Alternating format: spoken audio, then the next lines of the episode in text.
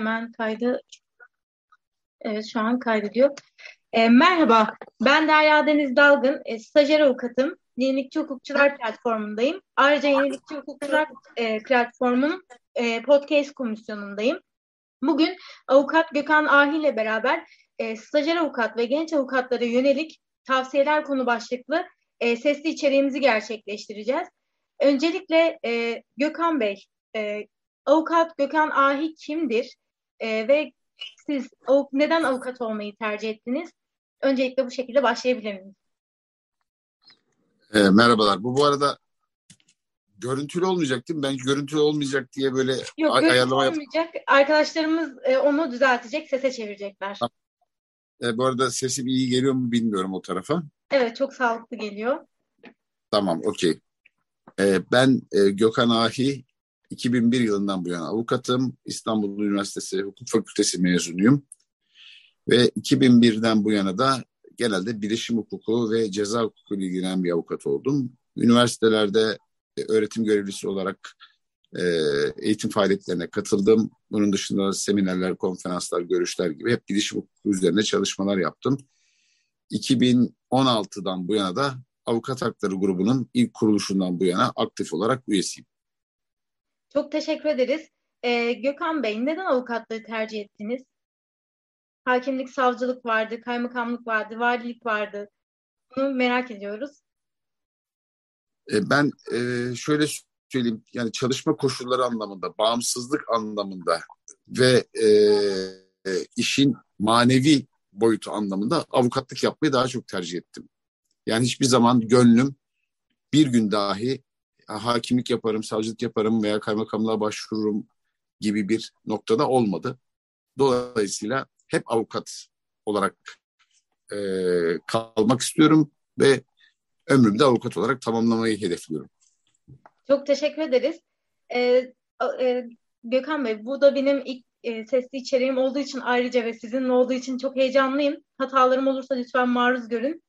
Sebep ve heyecandan dolayı tutukluk yaşayabiliyorum.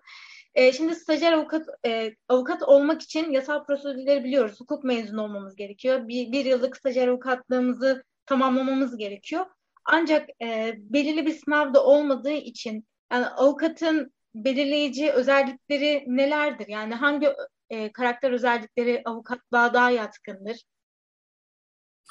Ya şunu hep söylüyorum. Yani bir üniversiteyi, bir hukuk fakültesini dereceyle bitirmek veya sonlarda bitirmek çok önemli değil. Hatta Türkiye'deki hukuk fakültelerinin arasında bir derecelendirme farkı, derecelendirme yapsak dahi birinci sıradaki hukuk fakültesiyle sonuncu sıradaki hukuk fakültesini bitirmek arasında dahi çok bir fark yok. Çünkü niye? Bu insanın kendisinde bitiyor. Yani bireysel yetenekler ve bireysel ilgi alanları özellikle hukuk mesleği için çok önemli. Çünkü hukuk mesleğinde yer alabilmek için, başarılı bir hukukçu olabilmek için öncelikle e, araştıran, öğrenen, sorgulayan, merak eden bir birey olmak gerekiyor. Yani bu kitap okuyup, işte dersleri iyi çalışıp, sınavlardaki soruları iyi cevaplamak değil. Sadece bir hukuk nosyonu almak değil. Aynı zamanda bunu analiz edip e, hayatına uygulayabilmek. Hayatına uygularken de her zaman şüpheyle, merakla yaklaşmak, ilgiyle yaklaşmak ve bunu analiz edebilmek. Yani bu herhangi bir meslek için de geçerli. Doktor olan için de, mühendis olan için de bu nitelikler geçerli. Ama bu hukukta çok daha fazla istenmesi gereken, çok daha fazla beklenen özellikler olarak tanımlayabilirim. Çok teşekkür ederim Gökhan Bey. Ee, bir sorum olacak. İlk e, bir sorum daha olacak. İlk 6 ayımız adliye stajı. E, mahkemelerde ve savcılıkta yapıyoruz stajlarımızı. Ancak çoğu arkadaşlarımız e, evrak üzerinde stajlarını tamamlıyorlar. Bu ilk 6 ayımızı verimli bir şekilde geçirebilmek için nasıl değerlendirmeliyiz? Bu çok güzel bir soru. Çünkü en çok sıkıntı duyulan alanlardan bir tanesi bu.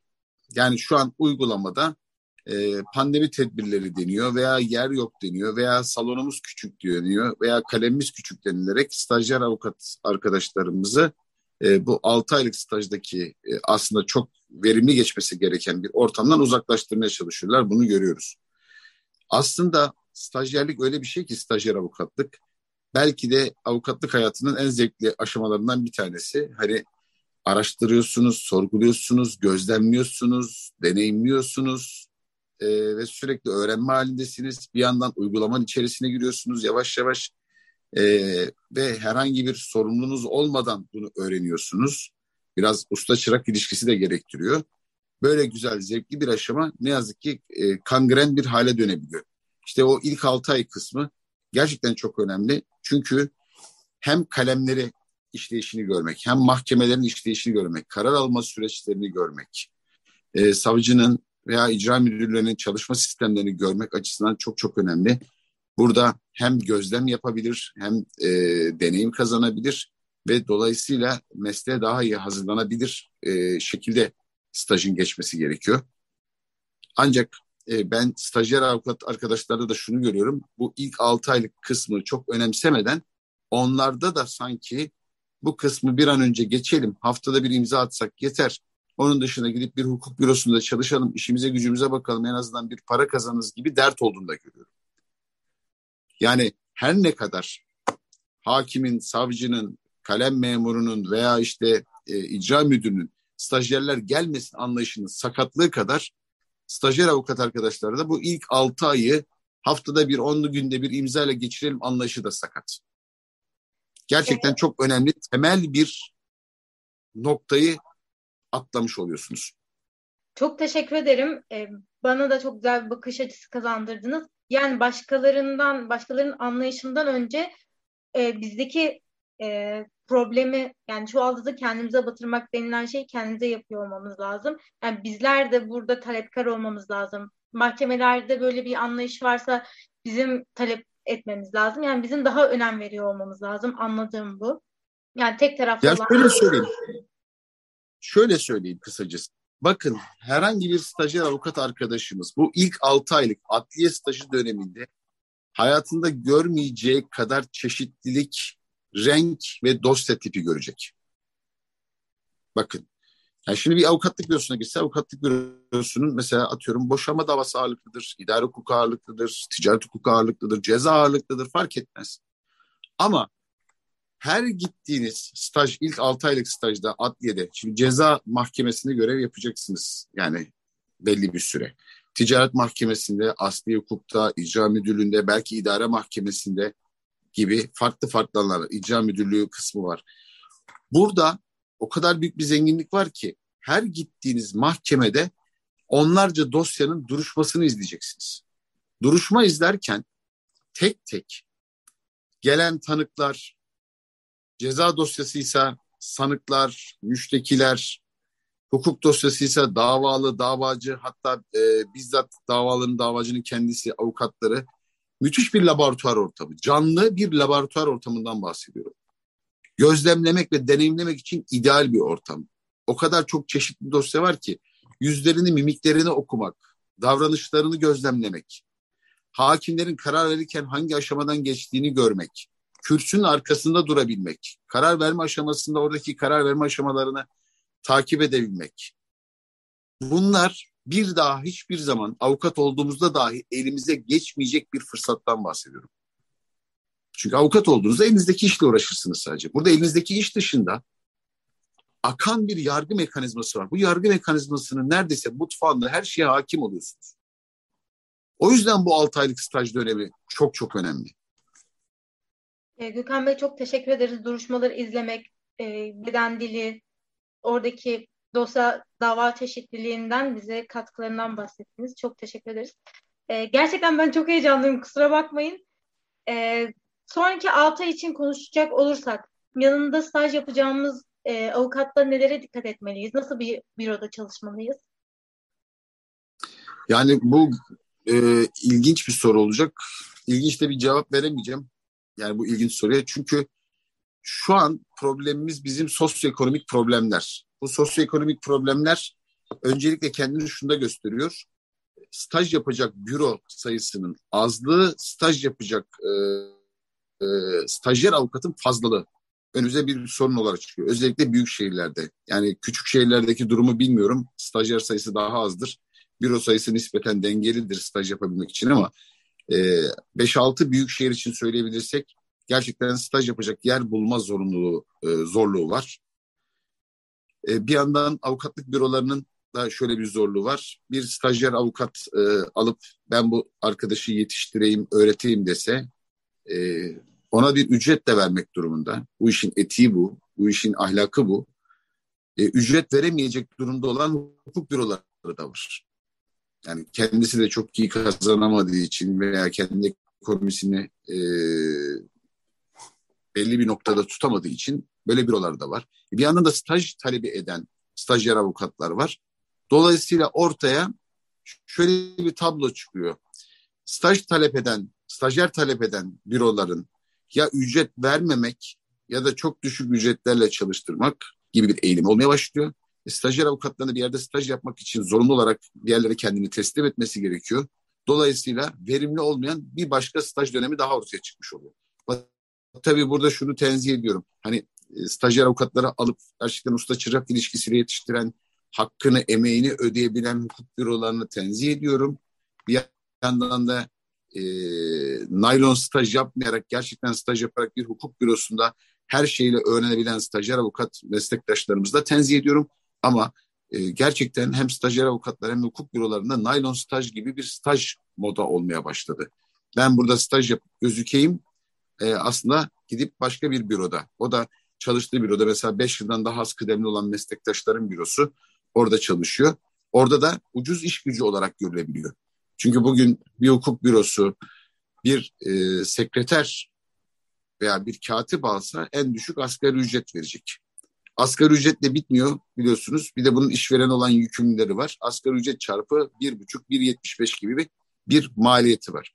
Ama stajyer avukat öyle değil. Stajyer avukata asgari ücretin üçte biriyle yarısı arasında bir ücret verilerek hatta bazen verilmeyerek ucuz iş gibi görüldüğü için stajyer avukat her işe koşturuluyor. Halbuki stajyer avukat böyle bir şey değil.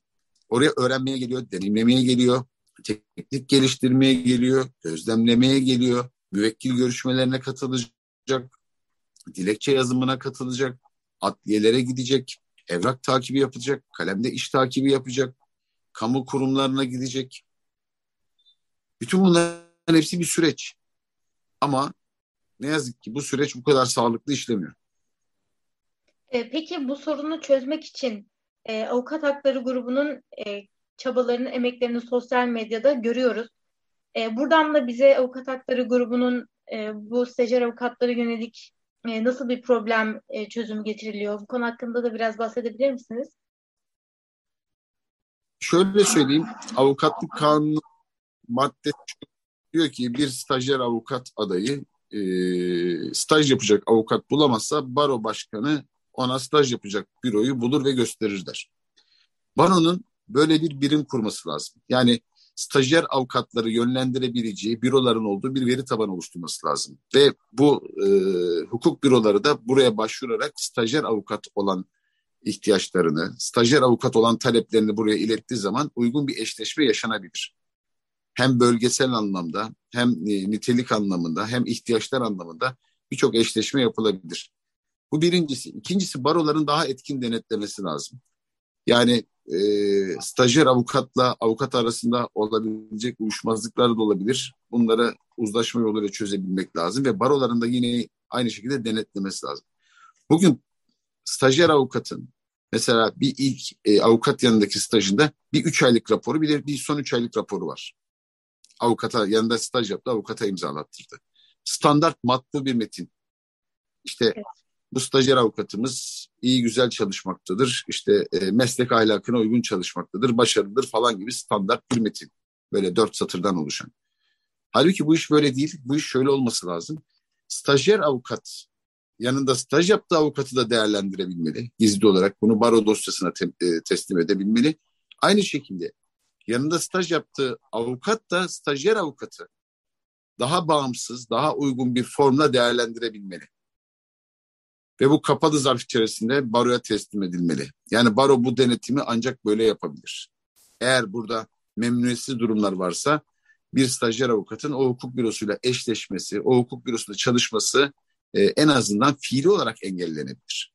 Çünkü bugün en çok şikayet edilen şey stajyer avukatların ucuz iş gücü nedeniyle köleleştirilmeye çalışılması.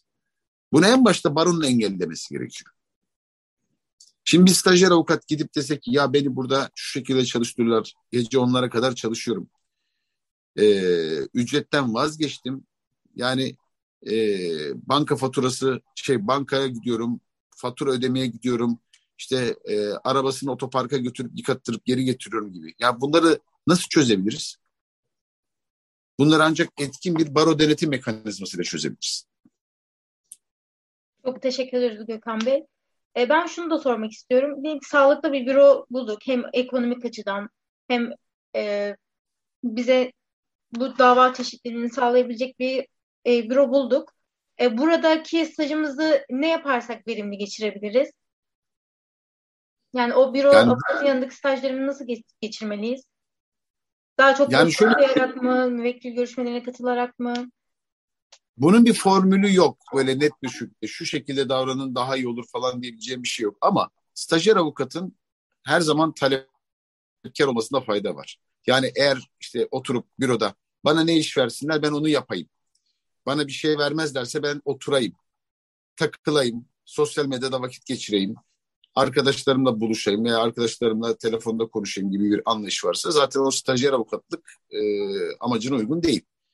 Bir stajyer avukat talepkar olmalı. Çünkü bakın daha mesleğin başında e, e, müvekkile görüşmeyi talep etmeli. Duruşmaya girmeyi, duruşmayı izlemeyi, cezaevine gitmeyi, dilekçe yazmayı, hepsine bir cesaret edip bunu talep etmeli ki ancak bu işi öğrenebilsin. Ve e, avukat da buna müsaade etmeli. Her zaman burada usta çırak ilişkisi çok önemli. Sadece bu avukatlık işleri değil, dilekçe yazma tekniğinden görüşme tekniğine kadar hesap tutma, masraf tutma, e, büronun işleyişini yürütme gibi konularda da stajyer avukatın mutlaka talepkar olması gerekiyor. Çünkü her büronun kendine göre bir e, ne bileyim usulü var. Her yiğidin bir yoğurt işi vardır diyoruz ya. Her stajyer avukat yanında staj yaptığı avukatın aslında şekline giriyoruz. Kabına giriyoruz. O nasılsa onun gibi bir avukat oluyoruz. Onu rol model alıyoruz. Çok Bu böyle. Ben kendi staj yaptığım yerde de e, yanında staj yaptım avukatın kabına girdim yani. Onun kabının şeklini aldım ister istemez. E, ben de bir avukatın yanında staj yapıyorum. Onun dilekçe yazımını örnek alıyorum. Çünkü sürekli onun e, dosyalarını okudukça, dilekçelerini okudukça e, onun tarzını almaya başladığımı ben de fark ettim. E, şunu da sormak istiyorum Gökhan Bey. Ben şimdi özel üniversite mezunuyum. E, bu bir önemli midir? Yani hukuk mezunu için özel üniversiteden mezun olmuş, devlet üniversitesinden mezun olmuş gibi bir ayrım hala duru, duyuyorum. Sizce bu ayrım doğru mudur? Ee, yoksa yani oradaki sadece evet hukuk diploması önemli, devlet özel ayrımı önemli değil. E, kişisel yetenekler ön plana çıkıyor mu demeliyiz? Valla şöyle söyleyeyim. Kesinlikle kişisel yetenek e, ses tekrar etti, onu tekrar edeyim. Buradaki e, önemli olan kişisel yetenekler ve e, mesleğe bakış açısı. Ne olursa olsun. Yani en başta da söylediğim gibi en iyi okulun okul birincisi olmakla en kötü hukuk fakültesinin sonuncu öğrencisi olmak arasında hiçbir fark yok. Önemli olan bireysel yetenekler ve bireysel ilgi, mesleğe olan ilgi. Ee, nereden mezun olursanız olun, hangi derecede mezun olursanız olun, staj bittiğinde avukatlık ruhsatını alıp yemin ettiğinizde artık Türkiye'deki her bir potansiyel müvekkil veya danışan adayı için siz aynısınız. Kimse sizin hangi okulu bitirdiğinize veya ne dereceli bitirdiğinize bakmaz. Sadece sizden aldığı güvene dayalı olarak size iş verir. Size dosyasını verir. Size danışır. Yani karşılıklı oturabiliyorsanız eğer oturduğunuzda veya bir telefon görüşmesinde ona bilginizle, olaya yaklaşımınızla, analizinizle ne kadar güven verdiniz o kadar başarılısınız. İnanın ben 20 yıllık avukatım, İstanbul Hukuk mezunuyum. İstanbul Hukuk mezunu olmakla da kendi çapımda övünüyorum. Ama İstanbul Hukuk mezunu olmanın şu an herhangi bir avantajını görmüş değilim. Bir tane de müvekkilim sen hangi okul mezunusun ben ona göre sana iş vereceğim ya sana danışacağım demiş değil. Ruhsatı aldıktan sonra hepimiz eşitiz. Geriye ne kalıyor? Bireysel özelliklerimiz kalıyor. Çok teşekkürler Gökhan Bey. Ee, ben bir sorunumu dile getirmek istiyorum. Bize ben hukuk fakültesinde okurken e, bize UYAP anlatılmadı, dilekçe nasıl yazılır anlatılmadı, müvekkil görüşmesi nasıl olur anlatılmadı ya da onu geçtim avukatlar yönelik şeyler. Hani bu ben e, hakim olmak istiyorsam ona yönelik bir e, ders programı, işte avukat olmak istiyorsam ona göre, savcı olmak istiyorsam ona göre bir eğitim programı görmedim. Derse giren hocalarımız daha çok akademisyenler de uygulamadan çok nadir hocalarımız vardı. Ben bunun eksikliğini yaşadım. Sanki daha çok ezbere yönelik bir eğitim görmüş gibi hissediyorum. Belki de e, benim e, kişisel hatalarımdan dolayı da yani verimli bir eğitim geçirmediğimi de düşünüyor olabilirim şu an. E, yani muhakeme yeteneğimin biraz zayıf olduğunu gördüm. Bu muhakeme yeteneğimin zayıflığını staj dönemimde sağ olsun yanında staj yaptığım avukatlarla beraber aşmaya çalıştım. Yani hukuk fakültelerinde bize UYAP'ı anlatsalar, bu şekilde eğitim programları olsa, e, yani staj döneminde bu kadar zorlanmayız diye düşünüyorum. Bunlar için de bir çalışma yapılabilir mi? Ee, şöyle söyleyeyim. Yani ben hukuk fakültesinde UYAP dersi verilmesine karşıyım. Veya avukat bilgi becerileri veya hakimlik, savcılıkla ilgili kısımlar verilmesine karşıyım. Çünkü hukuk fakültesi e, bu meslekler için bir ön koşuldur. Yani amaç orada hukukçu yetiştirmektir. Hukuk nosyonu vermektir. Belki hukuk fakültelerini şu konuda eleştirmemiz lazım. Hukuksal konulardan ziyade hukuk felsefesine, hukuk tarihine ve hukuk sosyolojisine biraz daha ağırlık verilebilir mi? Biraz daha düşünce tarihine, felsefe tarihine ağırlık verilebilir mi? Çünkü bunlar hukuk nosyonu ve hukuk meslekleri için oldukça önemli e, dersler, oldukça önemli e, alanlar. Hani bu anlamda eleştirebiliriz. Ama mesleki bilgi beceriler zaten staj döneminde öğrenilmesi gereken şeyler. Yani önemli olan bizim burada hukuk nosyonunu alabilmemiz, tartışabilmemiz, analiz edebilmemiz, anlayabilmemiz, neyin nerede olacağını bulabilmemiz ve e, metodolojisini öğrenmemiz. Çok teşekkür ederim. Siz böyle söyledikten sonra e, ben eğitimimde bunları almışım, neyi nerede bulabileceğimizi ve aynı zamanda bizim okulda modern dünyanın oluşumu, hukuk felsefesi ve sosyolojisi, hukuk tarihi gibi derslere çok önem veriliyordu. Ve diğer e, ana dersler gibi e, güzel bir şekilde işleniyordu. E, ben farklı yanlış bakış açısıyla bakıyormuşum. Teşekkür ederim. E, şunu merak ediyorum. E, genelde bize avukatlıkta yüksek e, lisans e, yapın, bu önemlidir gibi ben öneriler duymaya başladım. Yani avukatlıkta yüksek lisans yapmak şart mıdır? Yani ilk önce e, ilgi alanımızı keşfettikten sonra mı yüksek lisans yapmalıyız? E, bu durum nasıl olmalı? Yani ben şimdi avukatlık stajımı yaptım, hemen yüksek lisans başvurumu yapayım şeklinde mi? Yoksa e, avukatlığa başladıktan sonra gelen iş bana gelen işlere göre mi yüksek lisansımı yapmalıyım? Böyle bir soru oldu. Evet. Yok, e, bu soru çok soruluyor bana. Ben e, öğretim görevlisi olarak yüksek lisanslara derse de girdiğim için yüksek lisans öğrencilerini bu hani bazen zaman zaman e, kendileri de soruyor. Yani biz doğru mu yaptık yüksek lisans yaparak veya yüksek lisans yapmalı mıydık? Ee, yine çok sayıda meslektaşım, genç meslektaşım soruyor ya yüksek lisans yapmak gerekir mi diye. Ben de onlara şunu söylüyorum. Bu benim görüşüm bu arada. Eğer diyorum bir akademik kariyer hedeflemiyorsanız, bir doktora yapmayı planlamıyorsanız sadece master yapmanın bence bir faydası yok. Yani net olarak yani sadece ben yüksek lisans bitireyim e, ondan sonrası kalsın diye diyecekseniz bunun hiçbir anlamı yok. Ha e, güzel bir hukuk kitabı yazmak istiyorsunuz. Bunu da yüksek lisans tezinizle yapmak istiyorsunuz. Buna da saygı duyuyorum. Bunun için de yüksek lisans yapmanıza gerek yok ama yüksek lisans yaparak aynı zamanda da bir e, bitirme tezi yazarak kitaplaştırabilirsiniz. Bu da ayrı bir şey, e, yöntem. Çünkü siz avukat olarak görev yaptığınızda müvekkilleriniz veya danışanlarınız hiçbir şekilde sizi yüksek lisans yaptığınız alana göre seçmeyecek. Yüksek lisansınızın bir önemi olduğunu düşünmeyecekler. Ama bireysel olarak ben yüksek lisans yapacağım. İlgilendiğim bir alan var. Bu ceza hukukudur, vergi hukukudur, zaten bu alanı uygulayacağım veya bilişim hukukudur. O zaman da yüksek lisans yapmak faydalı olacaktır tabii ki. Konunun daha derinlemesine inmek için. Ama genel görüşüm. Akademik kariyer yapmayacaksanız, doktora yapmayacaksınız. Yüksek lisansın gerekli olmadığını düşünüyorum. Zaten bizim meslek uygulamada yeteri kadar yüksek lisans üstü bir seviyede bir meslek. Sürekli araştırmayı, okumayı, geliştirmeyi, kendini yenilemeyi e, şart koşan bir meslek.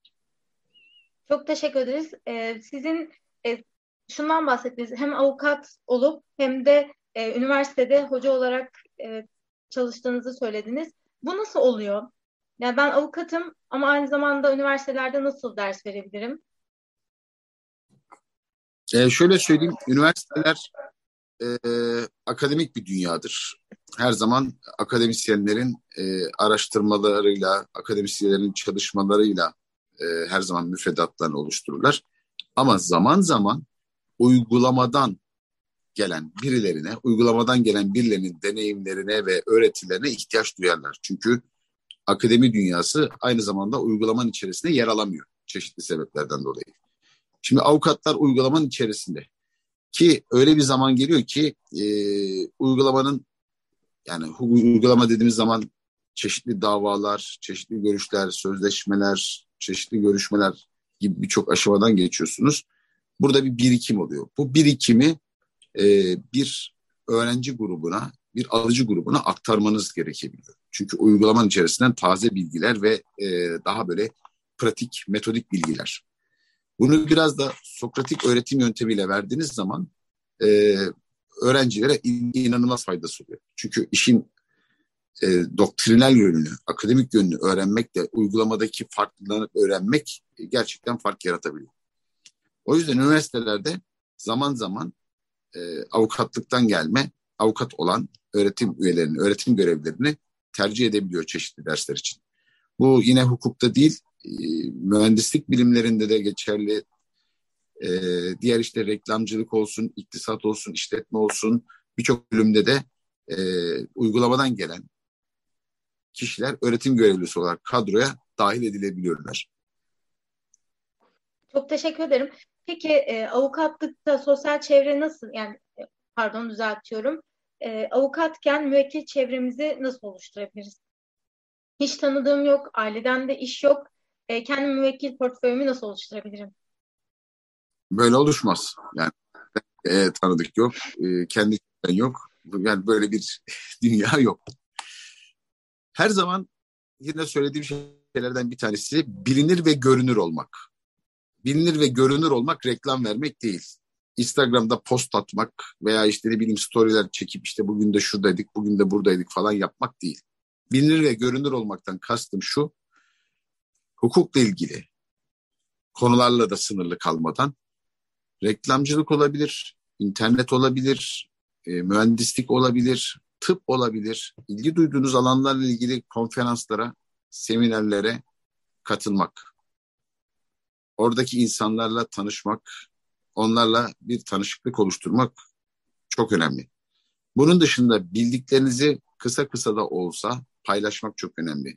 Yani bir web sitesine, bir bloga oturup hukukla ilgili güncel gelişmeleri yazsanız veya bir yargıtay kararını değerlendirseniz veya yeni bir güncel bir olayı hukuken değerlendirseniz veya bir suç tipini e, orada analiz etseniz dahi yani böyle bir sayfa iki sayfalık yazılardan basit herkes tarafından anlaşılabilir fazla böyle doktrin akademik şeye kaçmayan yazılar.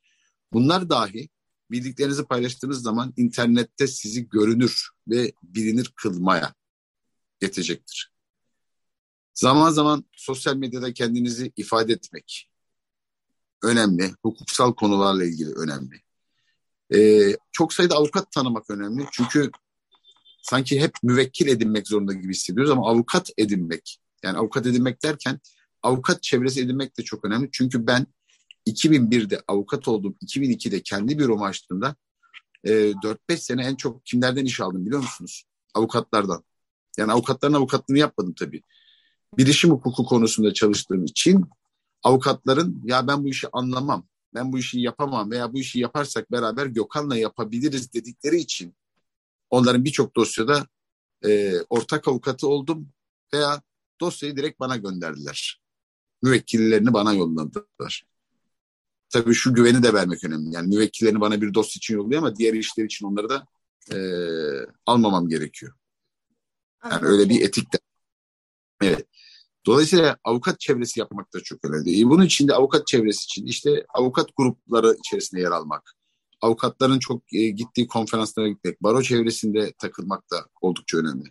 Çünkü sizin bir konuda uzman olduğunuzu, bir konuda farklı olduğunuzu, e, iyi çalışmalar yaptığınızı meslektaşlarınız bilirse onlar da kendilerine yönelen işte size yönlendirme yapabilir çok rahat bir şekilde.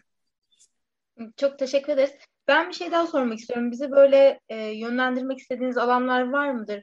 E, bu alanda açık var, bu alana yönelseniz daha iyi olur diyebileceğiniz alanlar mevcut mudur? Var, bir sürü alan var. Ee, mesela kat mülkiyeti hukuku diye geçer. Aslında kent hukuku diye kısaltmak lazım belki bunu. Çünkü kat mülkiyeti hukuku deyince böyle biraz şey e, dar bir alanmış gibi görüyor. Bakın mesela bu alan boş. Bu alanda çok sayıda avukat yok ve bu alanda çok ihtiyaç var. Boş bir alan. Deniz derya bir alan. E, senin ismin gibi oldu ama hakikaten deniz derya bir alan. Çünkü e, artık metropol şehirlerde yaşıyoruz. Büyük şehirden çıktık metropol şehir ve ihtiyaçlar bitmiyor.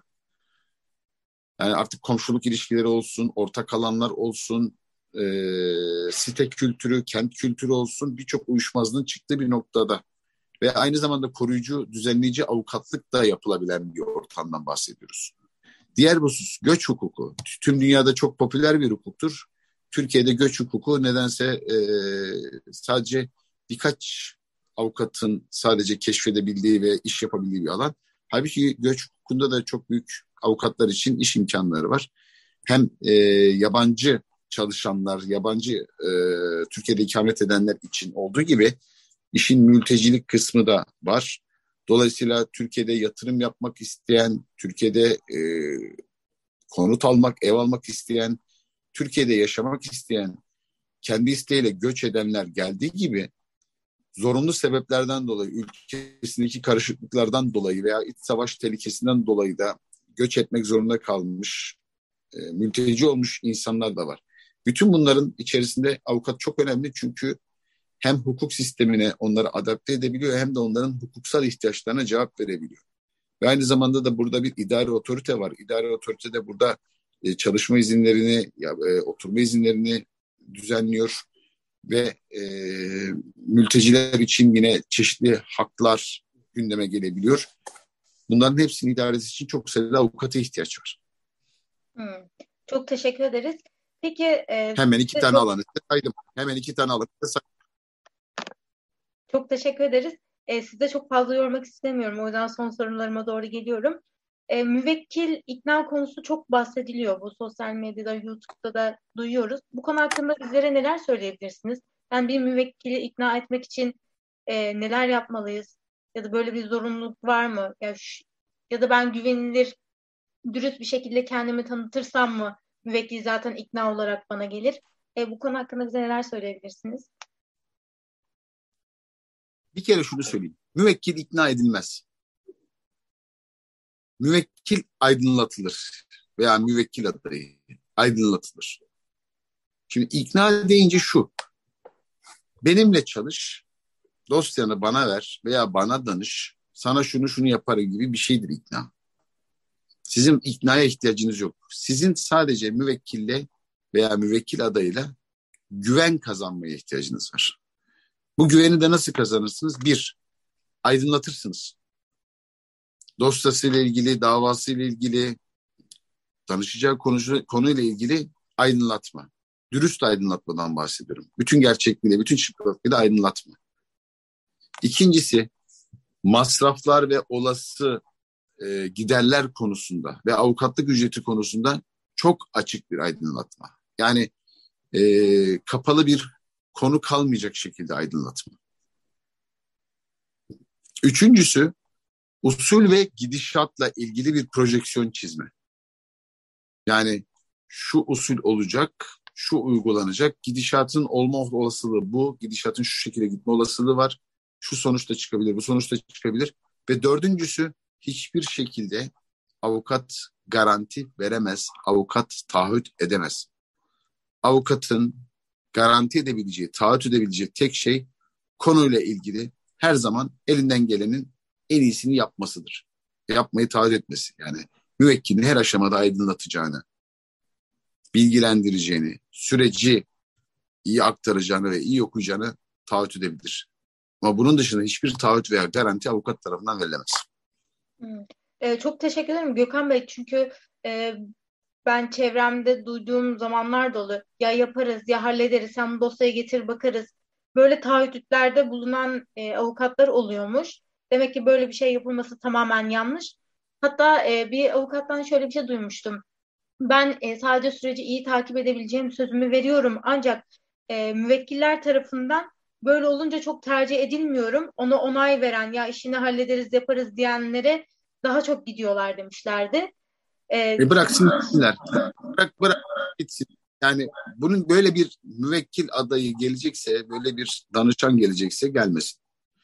Yani kendisini garanti sonucu adamış bir müvekkil veya danışan kusura bakmasın zaten e, iyi bir avukatın ihtiyacı olmayan bir müvekkildir. Hmm. Aslında şöyle bir soru da soracaktım. İyi bir avukat nasıl olur? Sayımız çok. E, bu sayı çokluğundan kendimizi nasıl ortaya koyabiliriz gibi bir soru da soracaktım. Aslında diğer soruyla da biraz bağlantılı oldu sanırım. Evet. Yani bunu şöyle yapabiliriz. Ee, yani zaten hani çevre edinme şartı, görünür, bilinir olma şartları sağlandığını düşünelim. Ama bunun dışında hani bizim standart diye bildiğimiz zaten her avukatın yapabildiği icra hukuku, işte miras hukuku veya e, ne bileyim işte diğer alanlar hani bunlarla ilgili zaten bilgimiz var. Bunları hemen hemen avukat yapar. Önemli olan bizim fark yaratabilmemiz. Farklı bir alanda. Yani her konuyu bileceğiz ama farklı bir alanda da fark yaratacağız. Mesela ben bilişim hukuku alanında bilinen bir avukat oldum. Yani bilişim hukuku alanında evet fark yaratırsınız. Eğer aile hukuku alanında çalışıyorsanız özellikle mal rejimleri konusunda bir uzman denecek seviyede bilginiz varsa, deneyiminiz varsa bu fark yaratır. Kat mülkiyet hukuku veya spor hukuku veya elektronik ticaret hukuku veya birleşme devralma hukuku yani aklıma gelebilecek yani şu an saymaya kalksam 50-60 tane alt alan sayabilirim. Hangisi olursa olsun bir alanda veya iki alanda fark yaratabilmek önemli. Fark edilir olmak. Bu size süreçleri de kolaylaştırıyor. Artı işinizi daha zevkli ve daha kolay yapmanızı da sağlıyor. Çok teşekkür ederiz Gökhan Bey. E, son bir soru daha sormak istiyorum. E, bu dediklerinizin dışında e, avukat olarak kişisel gelişime katkı sağlayacak başka neler yapabilirim? Evet. E, şöyle söyleyeyim. Hayat sadece hukuktan ibaret değil. Biz hukukçuların en büyük hatası hep hukukla iştigal etmiş olmamız. Gerçi hukuk hayatın her alanında var. Yani yatsıyamayız bunu. Ama sanat var, felsefe var veya işte farklı hobi alanları var veya farklı bilimler, farklı e, ilgi alanları var. Bir hukukçu sadece hukukçuluğuyla yetinmemeli, farklı bir ilgi alanına da yönelmeli. Farklı cemiyetlere girmeli, farklı topluluklara girmeli. Oralarda çalışmalar yapmalı. Bu sivil toplum olabilir veya işte ne bileyim e, kuş sevenler derneği bile olabilir. Hiç fark etmez. Yani bir bir hobisi olmalı. Bir sanat alanının izleyicisi veya üreticisi olmalı. Ee, iyi bir sinema izleyicisi olmalı. iyi bir kültür sanat izleyicisi olmalı. Edebiyatın alanlarından herhangi birisine merak salmalı. Bu konuyla ilgileniyor olmalı. Bu müzik olabilir, başka bir şey olabilir. Ee, hatta şunu yapan avukat meslektaşlarımız var ki ben de onlardan biriyim bu arada. Yıllar sonra yapabildim. Ben de felsefe, açık öğretim felsefe bölümünde okuyorum. Üçüncü sınıf oldum. Ee, bunun yani evet yani okul bitirmek, e, mezun olmak gibi bir amacım yok ama bu iki sınıf geçtim. Şimdi üçüncü sınıfa başlıyorum. Üçüncü sınıfın içerisindeyim. Ee, hayatıma büyük bir zenginlik kattığını, farklı bir alanda farklı bir şekilde düşünmeyi öğrettiğini düşünüyorum. Yani bir avukat olarak bundan çok mutluyum. Diğer meslektaşlarıma da tavsiye edeceğim konu. E, İkinci bir bilim. Çok teşekkür ederiz. E, gerçekten çok faydalı oldu. Farklı bir bakış açısı sundunuz. Bizim neler yapmamızla ilgili önerilerde, tavsiyelerde bulundunuz. Ki bunlardan her şeyden çok daha kıymetli olan e, tecrübenizi, senelerinizi verdiniz bu mesleğe ve tecrübe konuştu bugün bizlerle beraber. E, aslında su, birazdan size bir soru daha yöneltmek istiyorum müsaadenizle. Şimdi benim stajımın bitmesine çok az kaldı. E, 4 Aralık'ta stajım bitiyor. Böyle bana da e, ufak bir tavsiyeniz varsa bana neler söylemek istersiniz? Yani ben mesleğimle ilgili e, tavsiyelere çok açığım ve heyecanlıyım da. Hani ne yaparsam şu an stajımı daha verimli geçiririm. Evet birçok tavsiye verdiniz ama şimdi kendimle ilgili böyle tekrarda düşmeyeceksem eğer böyle kısa bir soru sorsam stajıma az kaldı nasıl daha verimli geçirebilirim? Yani bu anlattıklarımdan nasıl bir özet çıkarayım diye düşünüyorum bir yandan kafamda. Daha verimli geçirmenin yöntemi olsa olsa şu olabilir. E, çok daha fazla dosyaya hakim olabilecek bir dönem geçirmek.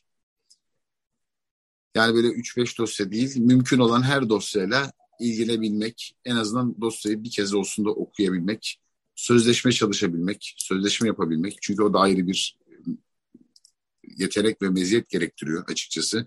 Ve o da e, ancak çalışarak olabiliyor.